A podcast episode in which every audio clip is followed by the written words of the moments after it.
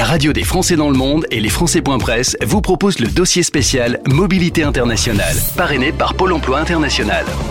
C'est le mois spécial sur la mobilité internationale en partenariat avec Pôle Emploi International.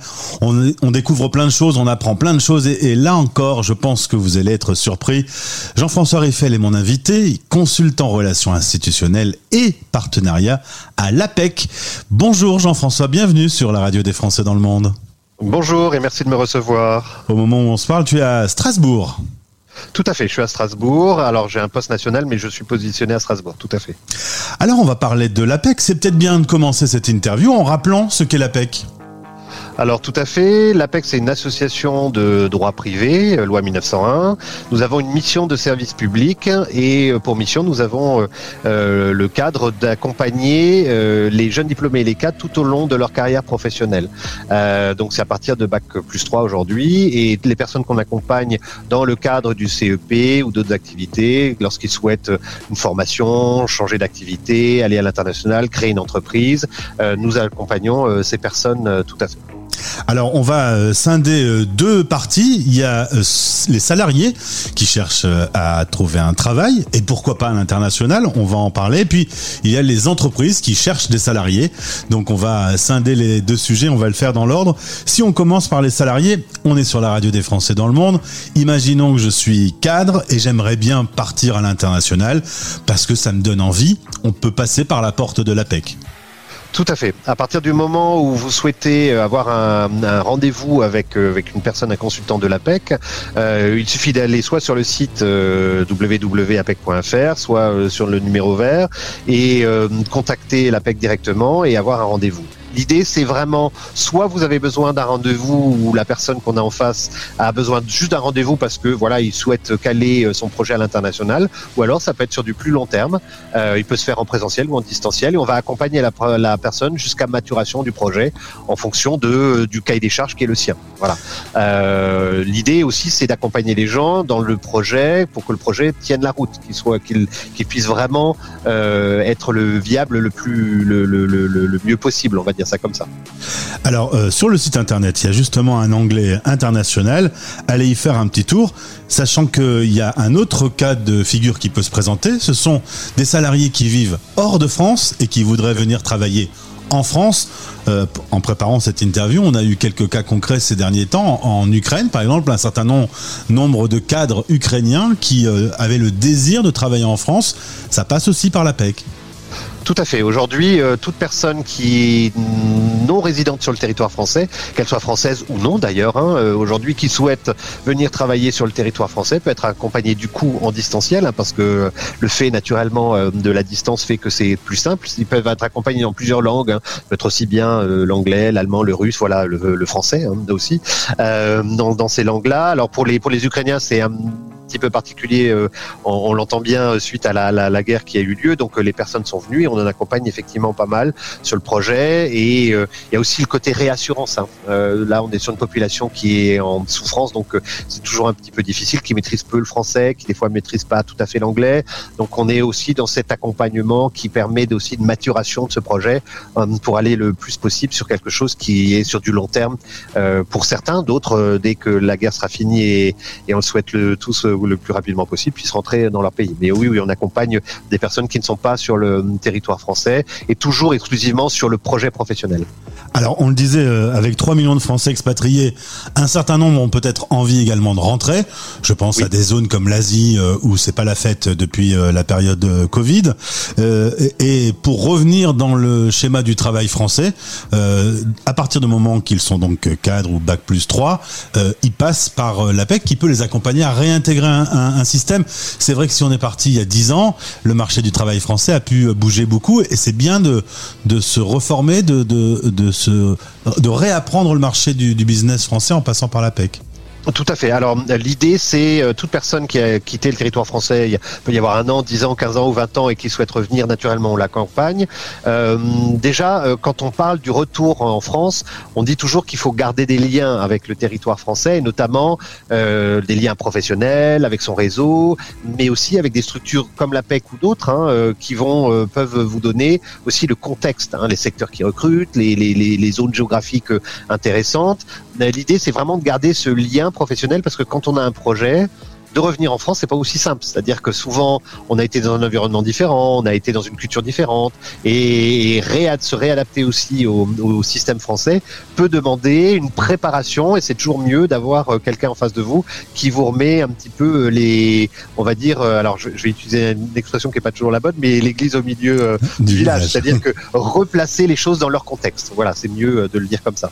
Et Jean-François, quitte à être précis, rappelons aussi que la PEC accompagne sur la partie professionnelle, mais ne va pas résoudre le problème administratif, les visas, les banques, etc. C'est un. Non, non, tout à fait. Nous, on ne va pas accompagner sur ces champs-là parce que, comme mentionné euh, précédemment, c'est un sujet qui est un sujet d'État. Hein, c'est le ministère de l'Intérieur, les DRETS, préfecture qui, qui gèrent les autorisations de travail et euh, aucune structure euh, en France, à part l'État, ne peut aider ou décider de, pouvoir accompagner personnes sur ces documents administratifs. Et d'ailleurs, si une structure euh, se présentait en disant je peux vous aider à avoir une autorisation de travail, ce serait faux et, et je pense qu'il faudrait s'en méfier euh, très largement. pas sérieux. Autre euh, cible, cette fois-ci les entreprises qui nous écoutent, celles qui par exemple voudraient avoir envie d'international, ben, là aussi vous pouvez les accompagner. Tout à fait. On accompagne les entreprises françaises qui vont recruter euh, des, des, des, compétences pour l'étranger. Hein, euh, voilà, euh, ça, ça, ça, nous arrive extrêmement souvent, mais également des entreprises étrangères qui souhaitent venir s'installer sur le sol français. Où là, on a un peu un certain nombre d'accords. Ça va être avec bah, Business France, avec Choose Région Paris, avec voilà un certain nombre de structures locales, régionales aussi, qui vont accompagner les entreprises étrangères qui s'installent sur le sol français. C'est souvent le premier représentant d'une entreprise étrangère sur le sol français. Euh, ça peut être un directeur d'usine, ça peut être un directeur de zone d'entreprise de, commerciale. Voilà, l'idée c'est vraiment ça. Par contre, on ne fait pas euh, pour des raisons statutaires d'entreprises étrangères qui recruteraient pour l'étranger. Je suis une entreprise euh, libanaise et je recrute pour le Liban, c'est pas possible. Voilà. Par contre, je suis une entreprise libanaise et je m'installe en France, il n'y a aucun souci. Alors, euh, il y a des synergies. Euh, on est en partenariat avec euh, Pôle Emploi. C'est l'occasion d'expliquer qu'un certain nombre d'ateliers, parfois, vous pouvez les monter ensemble, chacun ayant son domaine de compétences qui peut se compléter. parlons par exemple de la synergie autour du VIE, c'est intéressant. Oui, alors euh, euh, comme vous le mentionnez, on est, euh, enfin comme tu le mentionnes, nous travaillons en synergie avec Pôle Emploi et nous, c'est-à-dire qu'une personne qui est accompagnée chez nous peut aussi bien venir de Pôle Emploi, de l'APEC, et en fait on peut avoir vraiment ces synergies-là. Et on a monté en trinôme avec Business France, Pôle Emploi et l'APEC un atelier à destination des jeunes, hein, parce que le VIE c'est jusqu'à 29 ans, et, et on l'a monté de toutes pièces comme ça tous, tous les trois. Il est co-animé. on l'a monté, c'est une fois tous les deux mois pour l'instant. Euh, en général, on a une moyenne de 120, 150 euh, personnes euh, qui participent, donc, ce qui est plutôt un très bon, un très bon score. Hein. On a plutôt un très bon retour. Voilà, et on va monter un certain nombre de d'ateliers, toujours des webinaires en distanciel parce que c'est quand même toujours plus simple. Aujourd'hui, avec suite au Covid, on a vu que ça marchait bien et que du coup, on pouvait intéresser finalement des gens sur tout le territoire. Ok, donc ça c'est vraiment bien. Donc voilà, c'est comment aujourd'hui des structures qui sont euh, l'APEC, Pôle emploi et Business France, peuvent monter un atelier sur une thématique particulière qui est extrêmement intéressant, ce qui est souvent d'ailleurs le VIE. Juste un petit mot, c'est la possibilité pour un jeune aujourd'hui de moins de 29 ans d'aller travailler pour une entreprise française à l'international.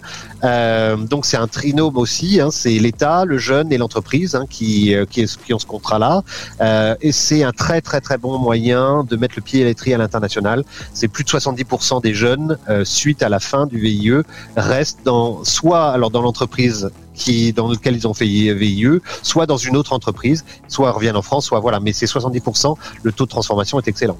On va d'ailleurs revenir avec Christophe Monnier, le directeur euh, du VIE chez Business France, sur ce sujet dans le cadre de ce mois spécial. Jean-François, avec euh, ton poste au sein de l'APEC, est-ce que tu peux constater que ces dernières années, il y a un désir d'international qui est plus fort? Est-ce que euh, il y a des données chiffrées ou est-ce qu'il y a juste un ressenti, mais en tout cas qu'on se qu'on sent que l'envie d'aller explorer le monde est plus fort qu'avant